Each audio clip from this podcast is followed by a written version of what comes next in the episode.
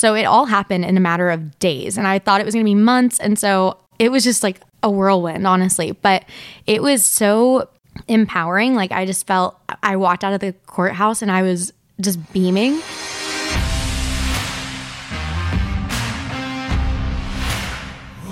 Welcome back to another episode of the No More Zero Days podcast. Today's guest is country music artist Emily Daniels. I first came across Emily on my Instagram Explore page one day and read the caption of the post that talked about her decision to change her last name due to wanting a new identity after overcoming an abusive situation with her father as a child. It was at that point I knew I wanted to have her on the show, just the amount of courage and bravery it would take anyone to go through something like that, much less change their last name from it and want something more for their life. Today's episode goes very deep into the story, and we discuss all things country music, her love for the color red, and so much more. Episode 30 begins now.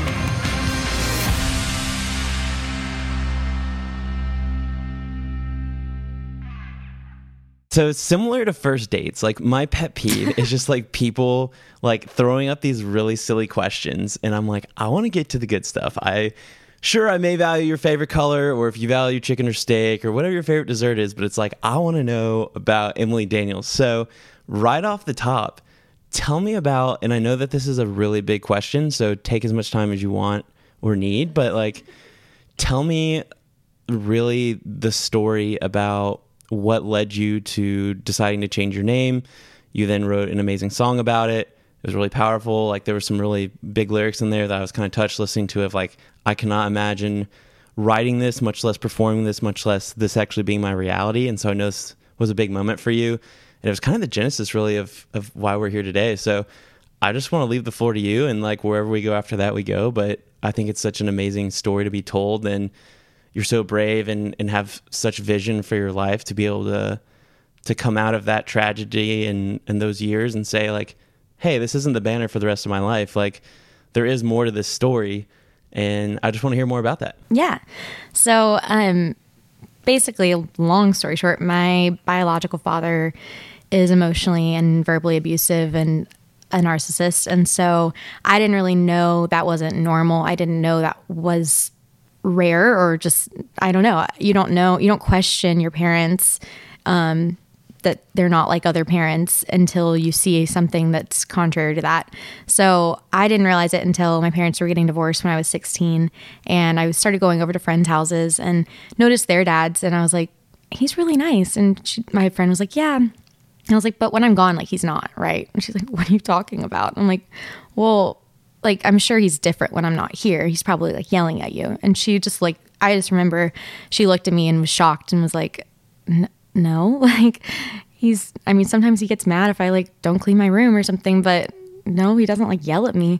And I think that was kind of a moment, a light bulb moment for me of like okay, I don't think my reality is normal. And so I started kind of questioning everything after that and um, since then, it's been 10 years, but I ended up deciding for my own benefit, I needed to just cut off any kind of relationship with him. It just isn't, it wasn't and isn't healthy for me. And so I kind of had to draw that boundary, and that was my decision. Um, but obviously, when you are born, you're given a last name, which is typically your dad's. And so for me, that was just really painful holding on to that. And you have your name plastered everywhere, whether it's attendance or going to the doctor's office or someone putting your name in their phone or just, hi, nice to meet you. What's your name? Um, you see it everywhere. And so for me, it was a daily reminder of this person that I wanted nothing to do with that had just made my life hell. And so I I had wanted to change it, but I also didn't know what I wanted to change it to for a while. And um, so my mom actually got remarried when I was in college to an amazing man named Daniel and he kind of just stepped into my life. Like obviously I wasn't a little kid. He didn't have to be a dad to me um, but he really just stepped into my life and showed me what it was like to be a dad and to be a man. And I'm just really grateful for him. I call him my faux pas, um, which is an endearing term. Um, he calls me belle-fille, which is French for stepdaughter, but it also means beautiful daughter, which is just a sweet thing I think they do. And because step kind of sounds a little cold and harsh, but um, so anyway, he has been just really helpful in my life um, in healing that I don't know, that family aspect for me. And so I did decide I wanted to change my last name to Daniels to honor him. Um, and honestly, I kind of was using it professionally before I went through the legal process because I didn't know how hard it was going to be. I didn't know what that was going to look like. Um, I figured it would be months and just drawn out and a lot of painful, like, I thought the whole thing would probably be kind of painful. But I did want to change it professionally before I put any music out so that I didn't have it tied to my la- old last name. And um, I just remember I was driving on the highway, which is actually where I get a lot of ideas, which is hard for songs because then I want to write them down, but I'm like driving and that's not safe. Um, so I'm like record a voice memo or something. And I just had this line all he ever gave to me was my last name.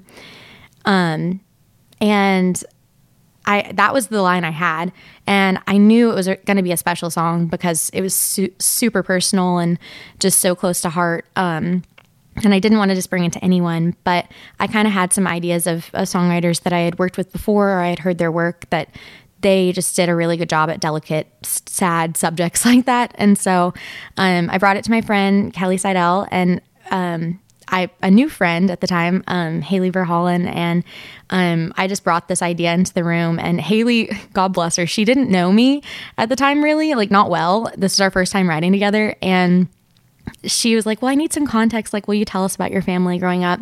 I just word vomited for like 20 minutes about like all of this horrible stuff in my that happened growing up. And um I mean the song just kind of was born that day and Kelly had the the hook like the dagger twist, I guess you would say, of um, and I can't wait to give it away, which is really like the empowering part for me of like not waiting till I got married, not just not waiting for someone else to kind of save me from that. I was like, you know, it's 2020. at the time it wasn't. It was like 2018. I was like, it's it's modern day. Like you can change this yourself. Like you don't have to wait. Um, there's no rules at this point, and so I knew I needed to change it. And then I finally decided, like a year later, to legally see how that was going to work. And I remember it happened, honestly, I mean, it's different state by state, county by county, but for Nashville, it was so easy. I like went to the courthouse, I had to bring like my birth certificate and everything. And then I think it was like a Thursday afternoon. I went by, brought them my forms, and then I get a call Friday that they're ready for me Monday. So it all happened in a matter of days. And I thought it was going to be months. And so it was just like a whirlwind, honestly. But it was so empowering. Like I just felt, I walked out of the courthouse and I was just beaming. And then I had to, of course, when you change your name for any reason, you have to like go to get your social security card changed and go to the DMV and all these things that people like hate. But I was like the random girl in the DMV that was like thrilled to be there because it just meant so much to me that I finally got to change this name. And so people thought I was probably on something or crazy, but it was it was really cool. Um, and then I've played the song out a lot and I didn't I knew I needed to release it, but like I think doing so like I didn't think people would be able to relate to it as much as they have, um, which is both amazing but also just heartbreaking for me. Just that it is a song that people relate to because there's not most like dad songs out there like really sweet and like a first dance song you'd have at your wedding, and I'm like this is not that, but it's something that like I I never got to hear, and so I was like I'm just gonna write it myself. So um, that's kind of the basis of the whole story. It's kind of long winded, but. So, wow, that's amazing. Again, like how much courage you have and bravery and just like this drive to like own your own person, I think is something special.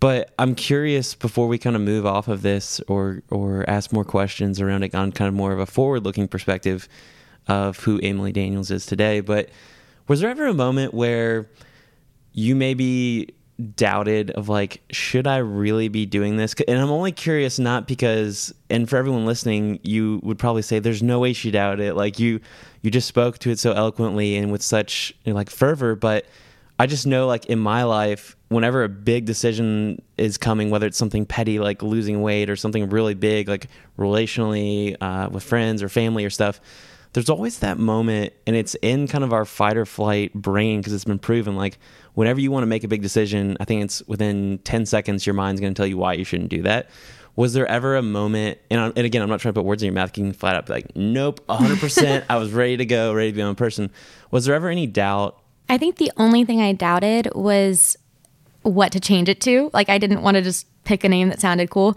but i honestly was pretty convicted from the start like that it was the right thing to do.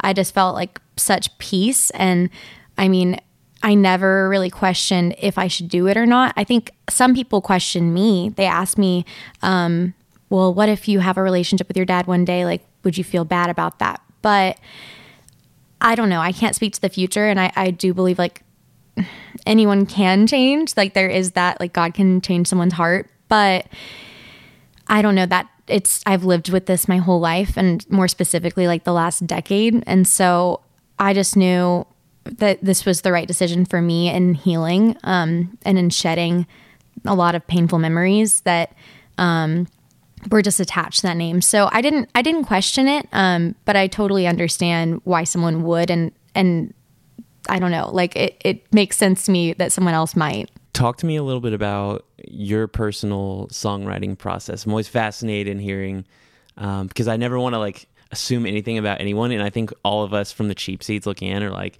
oh, songwriting, it's just someone sitting in their room, like diarying about something. Like you mentioned, you you know you you think about your best songs or your most empowering lyrics, uh, you know, when you're driving. But talk to me about like what goes into writing a song for you. Like, is is it truly is every song different? Are there certain times or periods of your life or thematics that you're always continually drawing from or particularly enjoy writing about? Because again, I think uh, back to the stereotype thing, like people think about country music as like it's either about a dog, it's about a beer, it's about a truck, or it's about a girl. And like, yeah, that might be true for some part, but I feel like country's at this unique point in time where it's kind of evolving, sometimes better, sometimes worse, like pop country and things, but there's kind of a lot of things going into country music. There's a lot of collaborations between like I've seen EDM artists, I've seen rock bands collabing with stuff, like Backstreet Boys was on Florida right. Georgia Line, but talk to me about for you like where are you drawing this inspiration from uh, you know as a songwriter as emily daniels? Well first of all i'm scared of dogs so it's not going to be about a dog. I don't like beer. I'm more of a wine or whiskey girl and i drive a honda crv so it's not going to be about trucks so i'm maybe on the outside looking in i don't look like a stereotypical country artist um, or at least what people might be thinking. Um, i only got my first pair of cowboy boots last year and it was in New York. I liked them because they were white and just pretty and I don't know. I'm not I I'm a country fan. I have listened to it my whole life. I'm a country artist, but I grew up in Nashville, which ironically is not like I don't know. I didn't grow up on a farm. I didn't grow up like milking cows or anything. So my content and stuff of my songs is really reflective of of my life. Um, I'm very like autobiographical in songs. It's hard for me to be a part of a song, whether writing it or singing it, that I can't relate to. And sometimes there's always going to be creative liberties with that, um, and making something kind of more exaggerated, or you know, the details might not be spot on because maybe it doesn't rhyme, or maybe it's just I don't know. It makes you have to make it clear. Um, but I guess for me, it really is. Every song is kind of different. I, I think the ideas have to be there and have to be strong. I also, I'm like a big fan of dad jokes and puns and stuff. So I really love a good twist of either a twist of phrase or a twist of word or using some like a title that's deceiving that you think, and not that I want to like trick my my listeners but just something that you think you know where it's going to go and you don't uh, i i love listening to those songs personally too like for example thomas rhett's song marry me um and or is it marry me? Yeah, marry me. um, but that song, like when he announced the, the title of it, people were like, "Oh, that's gonna be my wedding song." He's like, "Maybe not. Like, you need to listen to it first. It's not what you think." And um, so I feel like I love those songs just because they're interesting and they make you l- want to listen again to like catch the nuances you didn't get before. But I guess for me, I go into a room and everyone kind of goes around and talks about ideas they have in their phone, um, whether it's um, a hook or just a concept or um, I don't know. It kind of depends. Sometimes you just have the melody. It and it really depends on the day. Like sometimes I'm, I walk in a room, especially if it's like a rainy day. I think so many sad songs in Nashville get written on rainy days. Probably. Um, it's like kind of a mood, and um, just if I'm or if like I've gone through a breakup, then like probably going to be writing a lot of sad, sad songs for that time period. Um, or if I'm meeting someone, like then probably going to be some like where's this going to go kind of songs. Um, because I think it's it's hard to write the opposite when you're in that like that situation. So if you're going through a breakup, it's hard to write a like a love song because it doesn't at least for me it doesn't feel authentic. And maybe if you're writing for someone else, you can kind of get in their headspace a little bit. But if it's a song that I'm going to be putting out, hopefully I it needs to be something that I can relate to and want to sing and express in a new way. So a recent car thought I had on the highway as it relates to music was what do you think it is about so many of songs are always like backward looking about our lives? Is it as simple to say, well, it's because there's just so much emotion there, we know how it played out, versus writing forward looking songs about maybe what we're hoping for? And you kind of touched on a little bit in the last answer, but I want to dig a little bit deeper here. Is because we don't really know, and it's purely just maybe anticipation, excitement, or hopefulness? Or is there a deeper meaning that you feel like that all of us are kind of still, whether we're country music artists, rap artists, normal everyday people, like we as people do a really bad job of like staying fixated on our past and trying to like Rubik's cube our way through our lives and trying to figure out, well, why didn't this relationship work out? Or why didn't this happen? Or why did this traumatic thing have to happen to me? And we spend too much time doing on that. So then it's just something more relatable that drives listens. I guess it's probably like a rearview mirror. Like you have to see where you've been to know where you're going, kind of thing. I think just like we have like history classes in school, like you you don't want to repeat the same mistakes. And for me, I'm I very much analyze like choices I've made. I'm very I don't know. I'm a rule follower to a T. Like as a kid, I put myself in timeout. like I'd come to my mom, I'm like, I broke the rule. I'm in timeout now. And she's like, okay, like, are you okay? Like let's show you some grace. like, I love you. Um, so I think in life too, like if I accidentally do something or I don't know, typically I want to believe it's unintentional, but I'm going to analyze that to be like, okay, well, why did I do that? Like, I don't want that to happen again. And so I think with songs, it's a lot of just mulling over things that everyday people do too. We just kind of find a way to put it to a melody and um, word it in a catchy way. um, but I guess with also like if someone were to write a song about 2020, there's you can look back at a lot of things, but like if someone was to try to write a song about 2021, it's a lot of like what if, like who knows, speculative stuff. And so it's easier to write a song like especially with like facts that's like past tense. But I do have a song coming out next year that's like if you did this, then this would happen. But it's still kind of like based on that's happened before and it's made me fall for someone kind of thing. So it's like giving someone kind of like a, a rule book to like, if you want to date me, then this is like, these are things that would help.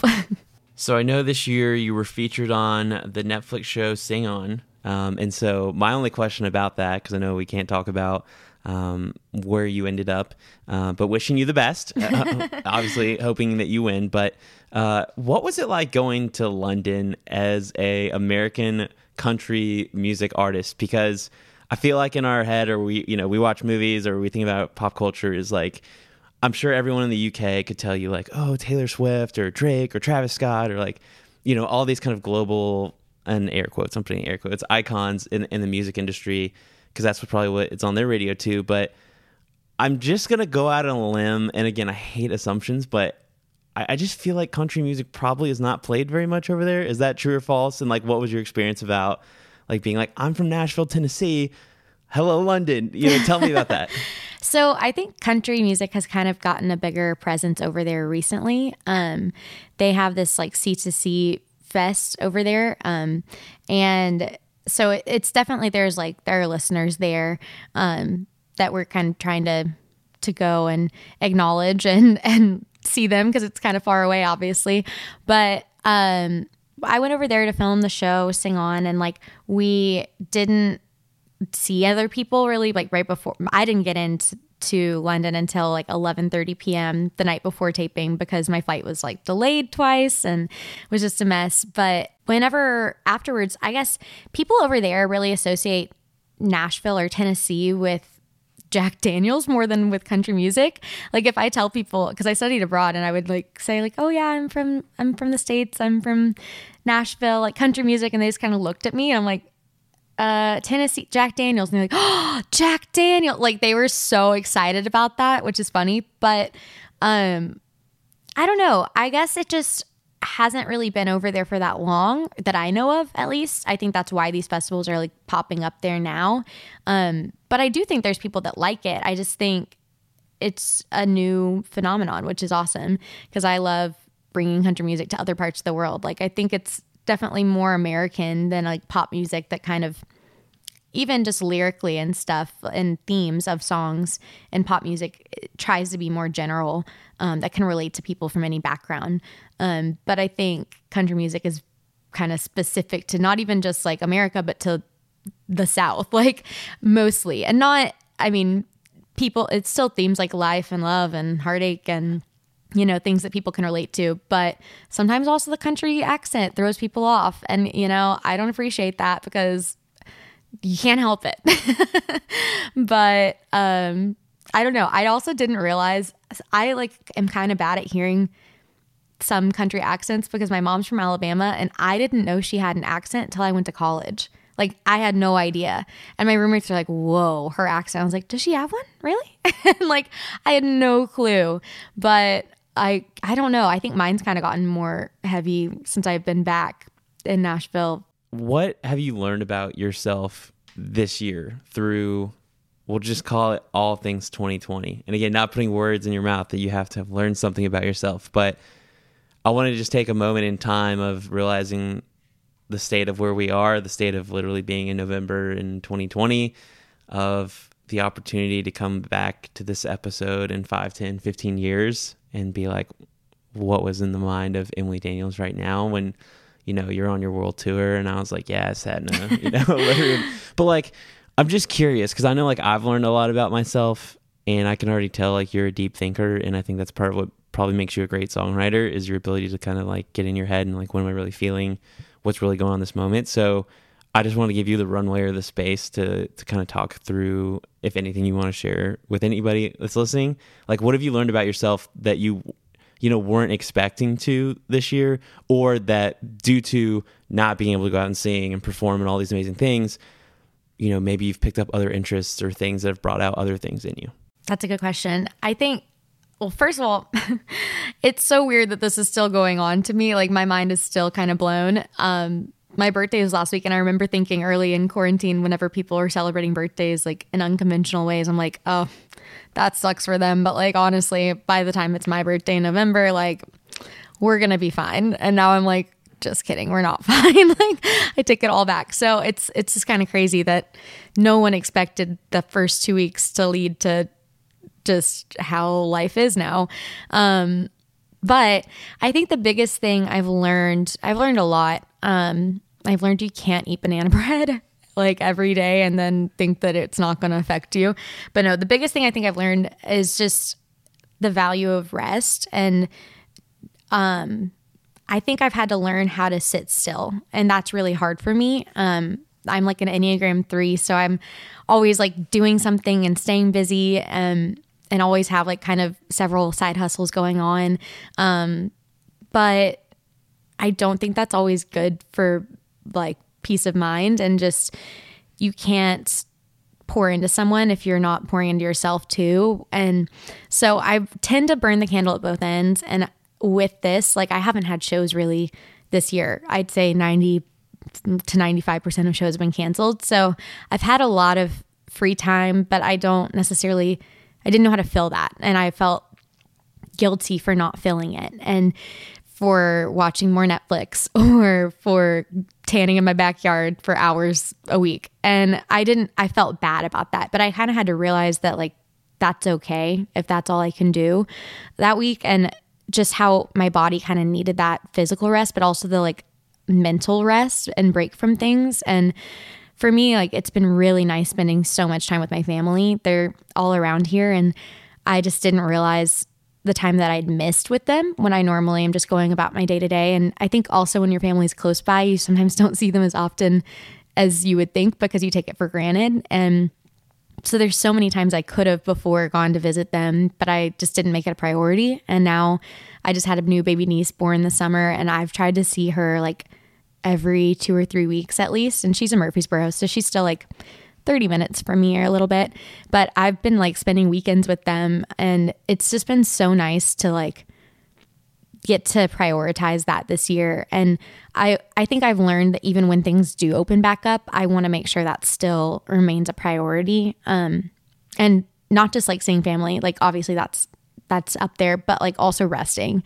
I think I I can't keep going at the pace I was going at, and not to say like I'm not going to work as hard, but I think just working smarter and figuring out ways to delegate things that I need to delegate or let go of things that are not benefiting me. Because I tend to say yes to everything and I'm like okay actually I can say no to this and I'm not actually disappointing this person. They just find someone else to do it or you know it gets done somehow somewhere somewhere else but so I wrote this Instagram caption last night that was like something I was just thinking about on my walk yesterday and that was like how we're all so transfixed or like so focused on like just got to get out of 2020 and it's going to get better but I really feel like like it's a big mistake for us to try to like cancel the year that really woke so many of us up to wow like I shouldn't be saying yes to everything. I should be resting. I should I value, you know, family and we would all say those things, but I think we've all forgotten about the importance of being still and like I, I even think about that Bible verse like you know, I, I was recently convicted of like I'm sitting here praying like God like why is this happening to me? Why aren't these things working out? Why is like I moved to Nashville to start this whole thing and like now I'm regretting it because I'm like, was this a mistake? But it's like there's that verse that's like God's like, be still and know that I'm God. Mm-hmm. He doesn't say like, move forward and know that I am God. and yes, there are instances, uh, you know, in the Bible of you know the walls of Jericho falling, like Moses parting the Red Sea, like all these action oriented things. Because I think God is a God of movement, and we can't just like sit on our butt and eat banana bread all day and be like, God, like give us a significant other, give us this dream career, because that's not going to happen. But like I think God is even in the stillness too, and I think we forget that.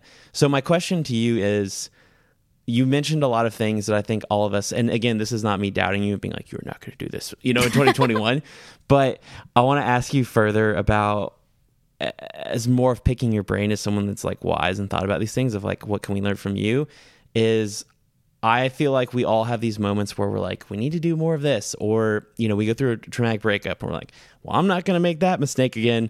But lo and behold, you know, we, for a lot of us, it like we keep facing the same pain with a different name because we're not really changing anything. And I call it, or I chalk it down to this kind of like the metaphor of like, you're driving down the highway, you see the cop that's like speed gunning you, so you slam on the brakes and you're like, crap, I'm speeding. and then you're like, go the speed limit, go the speed limit, go the speed limit. And then you pass the cop and then like you get over the hill and you're like looking in your mirror and like, hi, I can't see me. Like, go. Or maybe this is just me, but like, and I feel like that is that is such a metaphor for so many things in our lives where we get confronted with something where we realize like, oh shoot, I'm doing the wrong thing, or this isn't healthy for me, or I can't keep going like this. So we pump the brakes and we're like, okay, there's a rest period, there's a laying off that habit period, there's this, there, that. But then the farther we get away from that moment, it's like, well, let's just get back to the way things were. So, all that to say, how do you feel like for you personally, if you've even had this thought yet, or I'm putting you on the spot, but like, how do you feel like you're going to be able to keep these things in these priorities, this current perspective in November 2020, the same as November 2021 because if you're like me, I'm like, man, as soon as music gets back, I'm getting back to work. We're saying yes to all these artists. We're going this, we're going to create that because I've like sat on my butt for a year. But I think that there's something really valuable in what you said. And that's why I'm just curious of like, how can we learn to keep this perspective and not be the, oh, cops in the rearview mirror can't see me anymore. Go, you know, like I've rested for a year and a half. I, I can pull all nighters and perform every weekend and still see my family? Like, how do we keep that in check, but still pursue our passions? Yeah, um, that's a great question. I think for me personally, I think having accountability is really important um, because a lot of times we all have blind spots that you like don't, you can't see yourself. That's why they're blind spots. But I think surrounding myself with people that are that have those same values and are, are also trying to implement those um, moving forward is really going to be like what helps me. Also, it helps having a really cute baby niece that like I'm gonna miss out on big moments if I'm not there. It's just a fact. And so, yes, like I'm going to still have to perform. Like once venues open up again, and once I can start making money doing that, like I, I mean, I need to make money doing shows. So I can't say no to all of them, but I do think looking at my calendar and I have a bad habit of if there is free space, I fill it and to the point where there's not a, a break to take a breath or to go to workout class, which Lord knows I need to go to more of those. But I I just have a bad habit of of like saying yes to anything that can fit in my schedule but maybe shouldn't. Um, and so I think for me, like I really want to moving forward, um, something that I want to keep is like a Sabbath day, whether that's actually on like Sunday or Saturday or whatever. Have a day.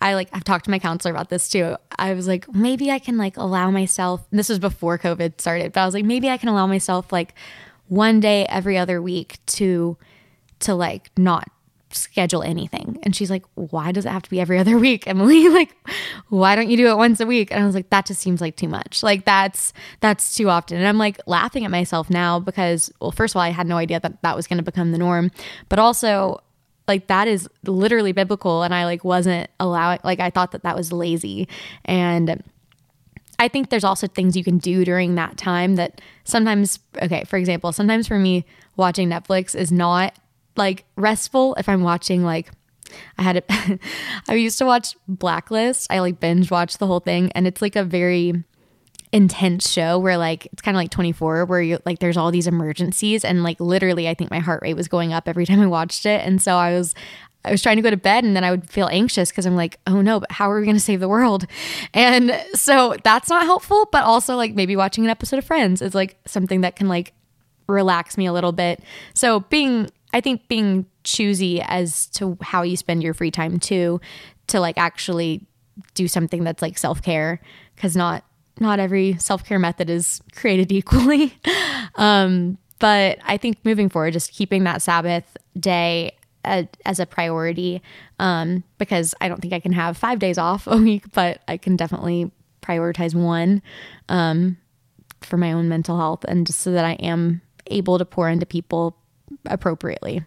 What do you feel like are your goals as a musician? Is it simple to say, I just want to be known? Are there, I want to perform at this venue, I want to win this award, I want to put out this many records, I want to be more of a songwriter than a performer? Like when you think about your career, and again, not to be like, Emily, give us the five year plan, just because I think we don't know how long this current state of the world is going to last is like what like what does success look like for you? What are those goals? Do you have goals? Is it purely just living in the moment? Like tell me about those things. I have goals for sure. Um i think there's some like super tangible one like I don't know, like I want to play at the Grand Ole Opry. I think a lot of country singers would that would be at the top of their list as well. Um, but there's also goals that like I guess as you're saying, trying to be forward looking, there's things that I'm not even going to be able to imagine that I hope will come into play. Um, but as far as things that I can hope for, I think for me, it's not necessarily like, oh, I need to be a household name, um, though that would be really cool. I think for me, it's like being able to relate to people all over the world, like through music. And I love, I love traveling. So I would love to have like a, a big like international tour. I think would be just incredible to just see other cultures and see like music touching them. Um, and like I'm a believer and I I'm not in Christian music, but I think being in country music kind of gives me a like not I, I say this cautiously like a bigger platform in that not everyone that listens to country music is a Christian, but I would fair to say the majority of people that listen to Christian music are Christians. So I think I've been like really influenced by people like Ben Rector who are in a space that they're not in the Christian music world, but they have the opportunity to reach more people and like kind of quote unquote preach, but without being preachy and without being like, you're doing this wrong. But I think he does a great job of pointing out things that he's struggling with personally and like just kind of calling himself out, but in just a humble way and in a relatable way. Like I listen to his songs and he'll be like, man, I like, I should do this more. Or like, what if we lived like the world was going to end tomorrow kind of thing. And he says it in a way that you're like, oh man, me too. Like I should do that. Instead of being like, you should do this or you should do that. It's very much him calling himself out. Um, and not even in a degrading way, just in a like, you know, I I have flaws. These are them, and puts them out there in a way that you feel comfortable sharing your own flaws and kind of makes you think. And so I'm hoping, like for me, music has just been a cool way of sorting through my own stuff, but hopefully in a way that someone else can unpack theirs as well and hear themselves in um, a line or two. I don't know. So I think music is just is really therapeutic, and that's. I, I was a psychology major in college and stuff, and that's something that's always just been like really appealing to me about music. And that if you're going through a breakup, you're really upset. If your friend comes in and starts telling you about their breakup, you're gonna be like, I don't really want to hear about that. It's not about you right now. like, I'm upset. Like, why are you telling me this? Like, go away.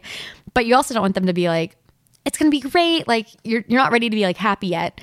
But you will turn on like a really sad song of some basically a stranger just sharing about their own breakup or with their a time that they were really sad. And you'll like cry to that and you'll be ha- like it's just so interesting that that's the same thing as like your friend trying to console you by telling them something that some way that they could relate to you.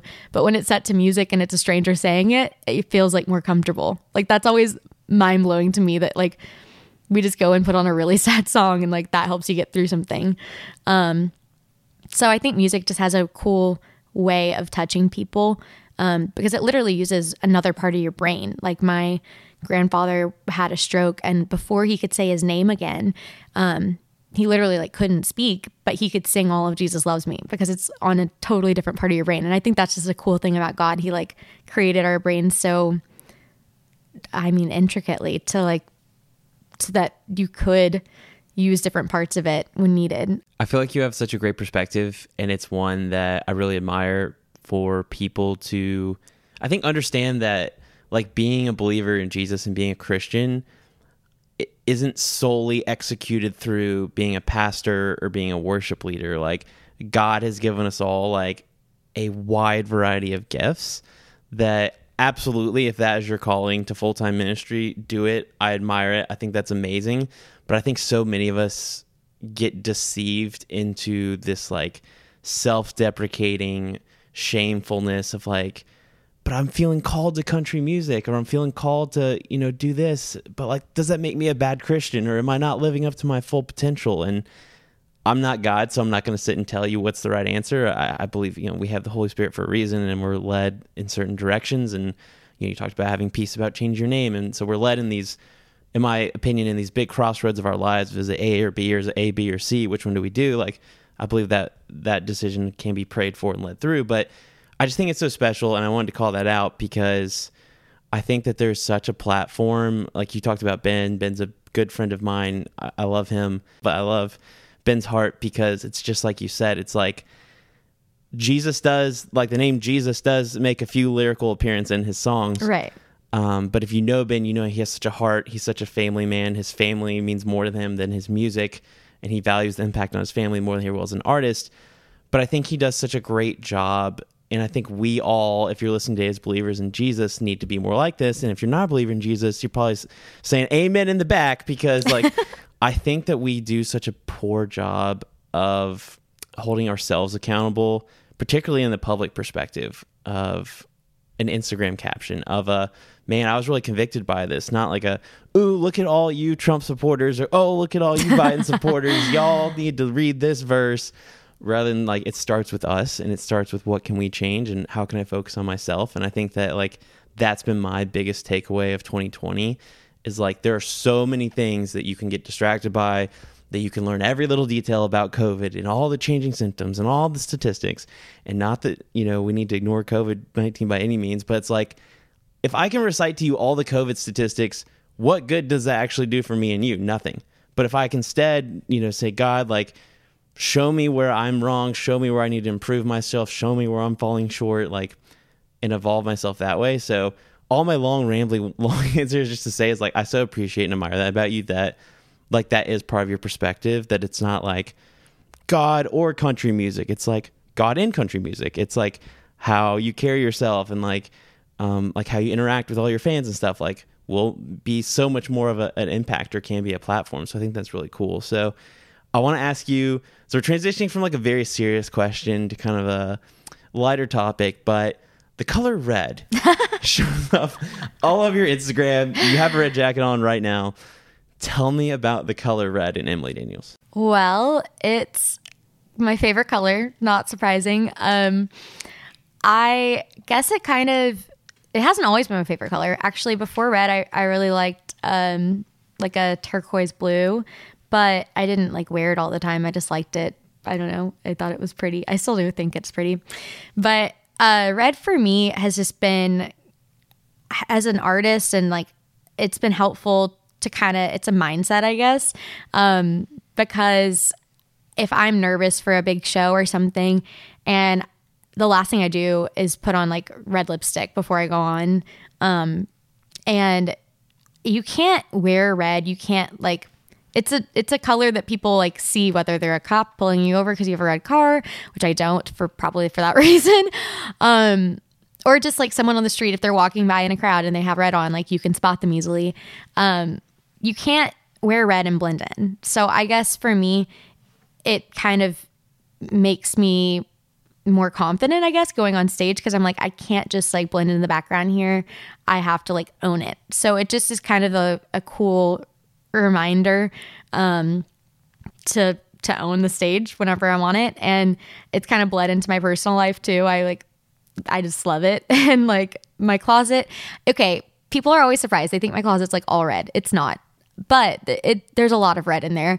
Um, there's never too much. It's just a color that I've kind of come to love so much for I don't know, it's like a color of I guess of passion too, but it's just something that I think is more than anything just a mentality of like being strong and powerful and I I think also with my family background and stuff it's like I had to sit back for so long and like I've always loved performing I've always loved singing and whatever I played violin and stuff growing up too. So whatever I could to get on stage.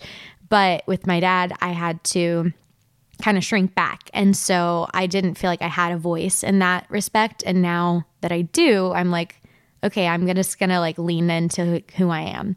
And so I'm not really a wallflower.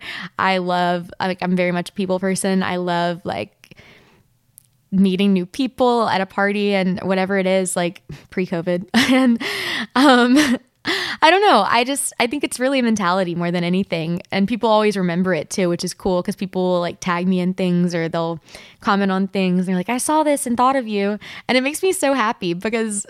Well, one, I typically end up buying whatever it is they saw, but also just that it's like resonating with people and I don't know. It's a brand, but more than that, like it's just something that's been empowering for me um, in a weird way. Just it's a color, but it's more than that.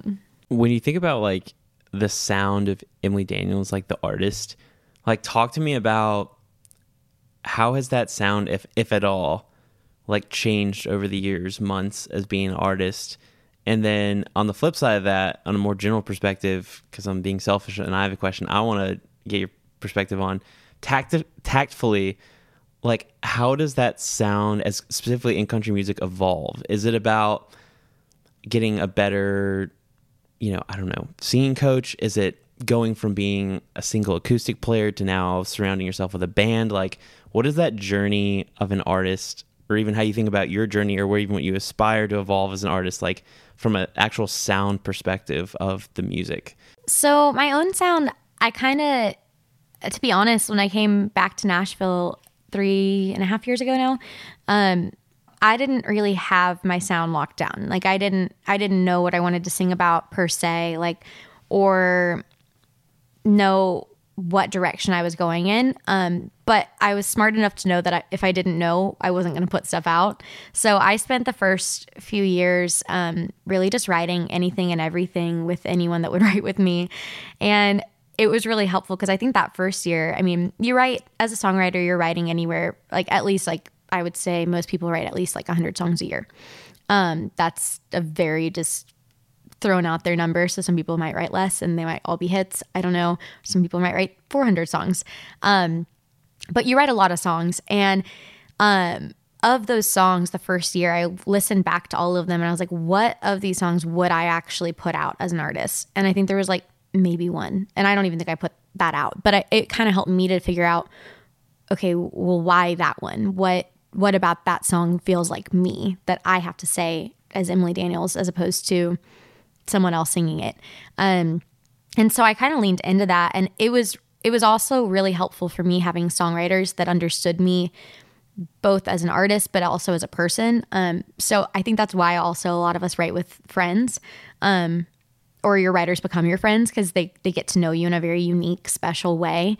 Um, so some of my like favorite writers are some of also my best friends, and they've helped me create that sound um, that feels just really authentically me. Because I grew up on '90s country. I grew up listening to Shania Twain and Jo Dee Messina and um, Faith Hill and all these powerful female women that I, it was just it wasn't weird to to think like that could be me one day. Also growing up in Nashville, that was just so encouraged, and it's kind of crazy to think about because other parts of the world that'd probably be like, uh, well, good luck with that. But in Nashville, they were like, awesome, like how are you going to do it? Like let's let's figure it out.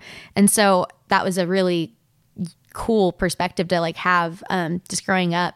But I don't know, I was really influenced by them, but I also listened to a lot of of other music too. I mean, Ben Rector is kind of in that singer songwriter pop realm. I don't know what you'd call it, but I love it. And um, like I love Tori Kelly. She's very also she's also singer songwriter and pop, but kind of R and B, um, just very soulful. And I, I listen to a lot of different music, but at the end of the day, country is like what I was raised on and just who I am. And I feel like for me, what drew me to country to begin with is the storytelling. Like I just think it's it's not the same in other genres. Like the story necessarily isn't there. It's it sometimes is just more emotion driven or hooky. Um, but I love just the raw, I don't know, um, vulnerability of of country songs, and um, I think that's always just going to be my first love. But I think also I I love harmonies. I love I was in an acapella group for years. I love um, kind of bringing those aspects into it and still having a modern feel. Um, even though I love 90s country, I don't think I'm putting out like a 90s country song now. It can have that heavy influence to it, but I think there's still some really cool production stuff that have changed throughout the years and they've learned how to do a lot since then. Um, I mean, you can record vocals in like your closet. I like did that the other day on a, a Zoom. Right? They were they made the whole track in their studio. That's amazing. And then I recorded vocals and like on a voice memo on my phone and sent it over. Obviously, that's not the final vocals, but it's cool how it can all kind of come together virtually, especially this year. So, I guess for me, like my sound has evolved as I've kind of figured out who I am as an artist, but also as a person and just what I stand for and what I don't know. It's crazy to think, like, what are your core values? But unless you sit down and think about it, you don't necessarily know. Like, obviously, like faith and family, like up there, but like, what defines you as a person like that's kind of a intimidating question at least it was for me. Um and i think sometimes people spend their whole lives trying to figure out who are who they are. Um and i don't think there's any shame in that. I, we're always evolving we're always changing and that and who we are like at our core might not change but you know i think people have big career changes or big shifts in character and stuff. And I don't know. So I think that's a big question of like figuring out who you are um, and how like your music's going to evolve with that. And you go through different seasons of life. So if you're going through a, a big heartbreak, whether it's like a romantic heartbreak or if it's like someone in your family has died or something big has happened, like it's going to affect you um, as a person and then as an artist as well. It's going to kind of overlap. Um, as far as country evolving, I don't know. I, I don't think it's. So sometimes, yeah, sometimes people go from like that acoustic sound to like a more full band pop sound. But at the same time, I think a prime example would be like Taylor Swift started off like very with with like country roots and um had this iconic sound and then she shifted into the pop world which honestly there's no shame in that like if that is who she like how she changed as an artist and stuff like I support that. I think it's no longer country at that point, and that's totally fine. It's more of just a label on that. Um, but I also I really loved her most recent album that came out this year, and so she shifted back. And I wouldn't say that's like oh, she went backwards. It's just that's where she was at. And I think that's where a lot of us are at this year. I think a lot of like acoustic albums have come out this year because we're all kind of stripping everything back to your roots and we're all back home and um, we don't need the huge production always like and not to say we don't listen to that at all but i think we're more we're listening when we listen to a song as opposed to being distracted by a song like when we're driving or when we're doing other stuff. So people like want to hear that authentic real take of a song um the way that it was like written in the first place. So i don't know. I think each artist is going to like evolve differently whether it means stripping back stuff and going to something more basic but not that doesn't mean it's simple just more basic in production or whether it does mean like growing into this big full-blown production of a sound. Um i don't know. I think i, I don't even know like necessarily where, where my artistry will go. I know who i'm influenced by and like i can see how their careers evolved throughout the years. I i really do love pop music though and I think I wouldn't be opposed to like in the future having some kind of cool crossover. I don't think I would necessarily switch over fully, but like having I don't know, even like Maren Morris did um, the middle, which I absolutely love. Um, I think a lot of artists are kind of doing that and collaborating in ways no one expected. Like Keith Urban just put out a song with Pink, and like who would have thought that? But I literally jammed to that every day. I think it's so good. Um, so if you haven't listened to it yet, you should. It's called One Too Many, and I'm obsessed. And I might be doing a cover of it later with my friend Spencer. But um, I think there's like no rules anymore, and the lines are kind of blurred in a good way um, because we're all influenced by by different things. So I guess there's no shame in like branching out and stuff if as long as it's authentic to you. Like for me, I can already promise you right now I will never rap. like that is not that is not a talent of mine. I don't even really listen to rap music, but um yeah, that's not happening, but you know, who's to say that I might not branch out or even do a Christian song at some point? Like I don't know. Um I don't want to limit myself for other artists. I think that's limiting creativity creativity is really unfair um putting someone in a box, but I think it's cool watching other people develop and like in turn being inspired by that and influence. So it kind of goes all over the place.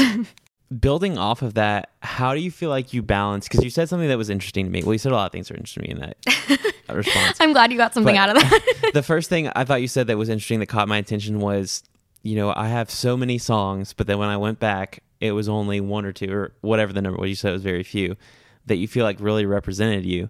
But being I'm not a musical artist, but I do work for a lot of musical artists, I have some access to kind of the strategy behind how things play out in 2020 and like releasing music.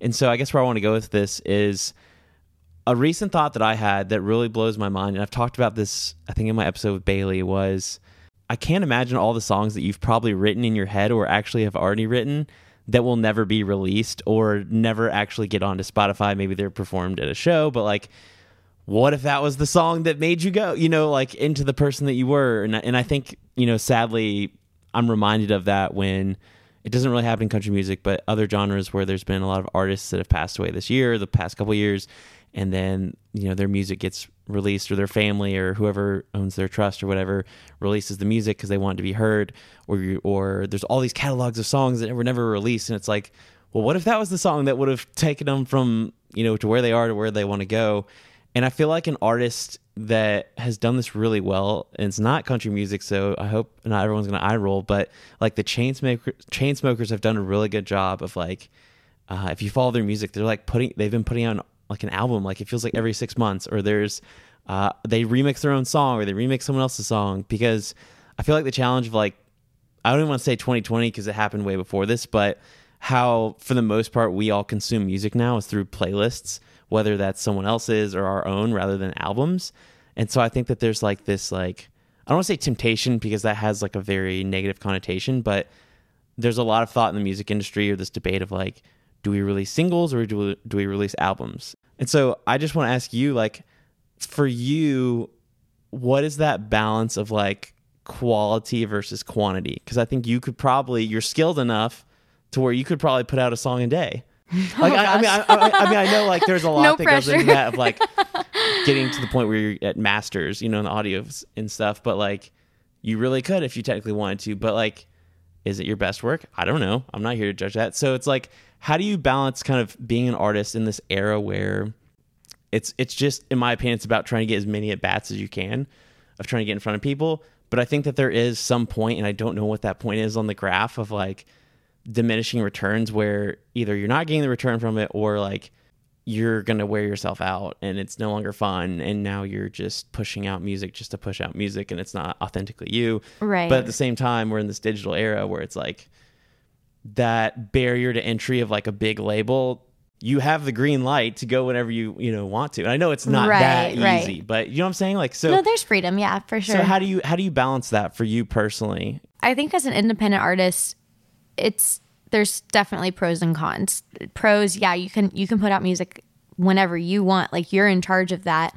Um, however, you are also financially the one backing that. So I think for me, starting out, like I've only started releasing music this year, and I've done it single by single because um, people don't know me yet, and so people aren't necessarily going to want to hear an entire album of me when they don't know who I am. They haven't heard my music. They're not invested yet. And so also just with streaming services being the way they are, they really value um, releasing music more frequently. So the lifespan on like an album is going to be shorter. So like let's say you have 10 songs on an album. If you put it all out at one time, a month from now, that album is going to be quote unquote old news as far as new releases go. Like, and how many people are going to listen to that album all the way through once, but then probably not listen to it all the way through multiple times unless they're like super fans, which love them. Love if you're a super fan of me, DM me because I'm I'm a super fan of you. um, but I don't know if you if you put it that out that same album out 10 songs as singles once a month you have a year's worth of i mean almost a year's worth of content that like is going to show fans like oh i liked that song last month. I can't wait to see what they're putting out this month. And they might in that meantime during that month they might listen to that song over and over versus forgetting about it because they're just overwhelmed with the amount of songs out there. There's so much noise and it's not all bad noise obviously. There's a lot of great noise out there but you're trying to cut through the noise and i think it's hard with a full album. And if you don't have those invested fans that are going to want to hear an entire album of you um, from the ground up. Like i think it, it takes trust and like establishing that relationship with them and knowing that that's what they want to hear. Um, and hopefully i will get to that point. But for now i think for me and a lot of other artists like singles are really the way we can get music out to you faster. And they're it's expensive to record and to record well. And um you know it's I don't think people realize like how expensive it is. Like for Christmas this year, my mom was like, "So, like, what do you, what do you want? Are there any like things on your wish list?" I'm like, honestly, I don't really want like things. I don't have like, I mean, there's nothing that I'm like yearning for. Um, I don't want a PS5, like, thankfully, because I don't think anyone's getting one at this rate. Um, but I was like, I, I want to be able to put music out. So like, I would love if you wanted to put money towards like a recording or like voice lessons or different things that are expensive, but like really beneficial for my career. And then she can feel like I was a part of this song or whatever. Like that's something that's really valuable to me. Um, as an independent artist because I don't have that backing that I would love to have one day. Um, but until then, it's just being smart. Also, like, I think a lot of artists, like you're, a lot of writers too, like your favorite song is going to be probably one that you've written recently because it's like fresh on your brain. And, you know, if you were, if you ride in the car with me, I'm usually listening to one of my own songs on in the car. Um, that's because I can listen to it through the car speakers and stuff. And whether it's a demo or like a track I just got back, like I will listen to it on repeat um, and wear it out and kind of just figure out do I still love the song a month after I wrote it, six months after I wrote it, a year after I wrote it. And some songs you love the day you wrote it because I mean, writing a song is just really cool. It's, I mean, it's like baking a cake where you're like, oh my gosh, this came out like the way it was supposed to. And like, this is awesome. Like, I'm so excited. But is that a recipe you're going to make a year from, like, are you going to want that cake a year from now? Like, I don't know. Um, is it going to stand the test of time kind of thing? I I have to kind of give myself the time and be patient and see like, do I still love this song six months from now? Like, would I be jumping the gun to release it too soon? And I think also as you as time goes on, you kind of get better at making those judgment calls.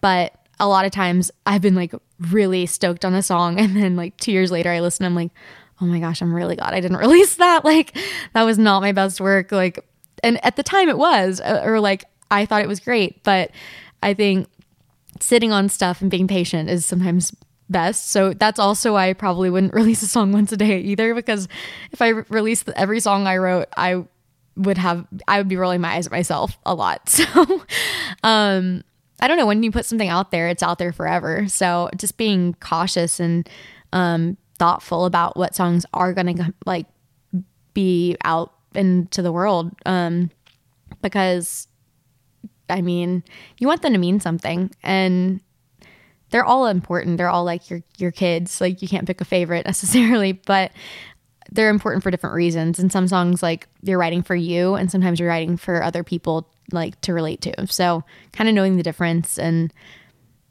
I don't know. I think for now I'm just going to keep doing singles though. Maybe an EP kind of like to wrap up a project of like where you're at. Um that all kind of go together and tell and telling one story or one season of life. But an album I hope will be in my future, just probably further away than I would have liked. Every uh, person or guest I have on gets the same last question because I, I, am going to do something with it eventually. I'm not going to tell people what I'm going to do with it, but there's going to be some mashup between um, people's answers because you're all getting the same question. So uh, appreciate you coming on. Um, I learned a lot. I definitely will continue to tell you, like, I admire you for your intentionality, for um, your courage to continue to evolve yourself personally and as a musician. But I just, I don't know. I think we all need to hear from more people like you that, um, and that's my hope for the listeners today that there are many things you can take away from this episode, but that kind of who you are as a person, regardless of your situation and the, the terrible situation you had to go through as a kid. Um, and I don't want to also just, you know, erase over or wash over that I'm sure there are, you know, unfortunately lasting things that you're still working through. And that's absolutely understandable. I'd be the same way. But to me, I want to celebrate that you haven't really let it define you, that it wasn't the banner for forever. It certainly was this time period in your life and um, he is still, you know, your real father, but that God blessed you with the vision and the clarity and the peace to move forward in a new direction and, and with, you know, your, your stepdad. Um, because I don't want to use the nickname, I, I, don't, I don't have that uh, authority. But um, so I just think that's amazing. I think that there's so many circumstances, and that's kind of the heart behind this show. Is and this is going to lead into the question: is a zero day is where nothing gets done towards accomplishing your goal, of your life. And I feel like we all either are living in this like today is the most impactful day ever, or it's like, eh, I just need to take a break, nothing's getting done. And that used to be my mindset. And I really realized like that's cool, but when you really start to stretch out or you commit to something, be it a relationship, be it being a songwriter, like and you start looking things on a macro level, it's like, wow, that's really unhealthy. Instead, I would rather today be you know, a 25 day, a 50 day on like a zero to 100 scale of like what's getting done. And then when you look back at the week, the month, the quarter, the year, 2020, you know, you're not like, oh shoot, like I had 200 zero days and only like five 100 days just because of the way the society and the, my mood. But rather, if you can string together all these things, you have this kind of momentum effect, or it's like the little thing. So that's kind of the heart behind the show. So I will let you answer this question with a personal story, with however, whatever direction you want to go what advice would you give to someone that is stuck in this zero day mentality where there is something, be it a family circumstance that they're not able to get out of yet, be it they're stuck or unmotivated to chase their dreams as a country artist, whatever lens you want to view this through, or all the above, what advice would you give them or story to help them get out of being stuck by or pinned down by that thing whatever it is that's keeping them from chasing their goal or dream? I would say do one little thing a day. And oh, okay, I'll rephrase that. Do one thing a day. Um, some days it might be small. It might feel like unimportant. Um, some days it might be huge. Um, for me, one day I might be going into the studio and recording a song, and that's like, those are some of my favorite days. Some days are to look as simple as like taking a drive. And like I said, I get a lot of ideas driving around, and like, who knows, like, when that is going to hit. Um, some days you mentally can't give it 100, and that's okay. But I think choosing to give it zero is is kind of a defeatist mindset. Um, and for me, like I think like we talked about earlier, like rest is really important. And so maybe that one thing for that day is like doing something self-care that's actually going to be helpful, not just a Netflix binge, but like something that's going to clear your mind so that you can like work better. Um, maybe for me, I'm like I can't work if my space is messed up. So for me, that might be like cleaning my room so that I can sit down and actually focus and get something done. Um, and I'm a big like to do list fan. So I constantly have to do lists written out or on my phone. And I think I have ones that are like, this needs to get done in life. And then I have ones that are like, today, this needs to get done. So I think just giving yourself a sustainable goal of one thing a day. Um, because then over the course of a week, like that's seven things you got done. And like I said, some things are going to be small, some things are going to be big, but each one of those like is going to take you to the next step.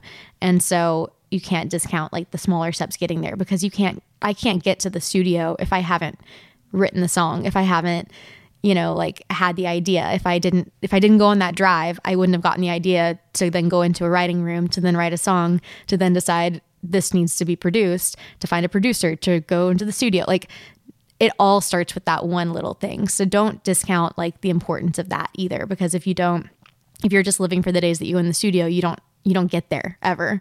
So i think yeah just doing one thing a day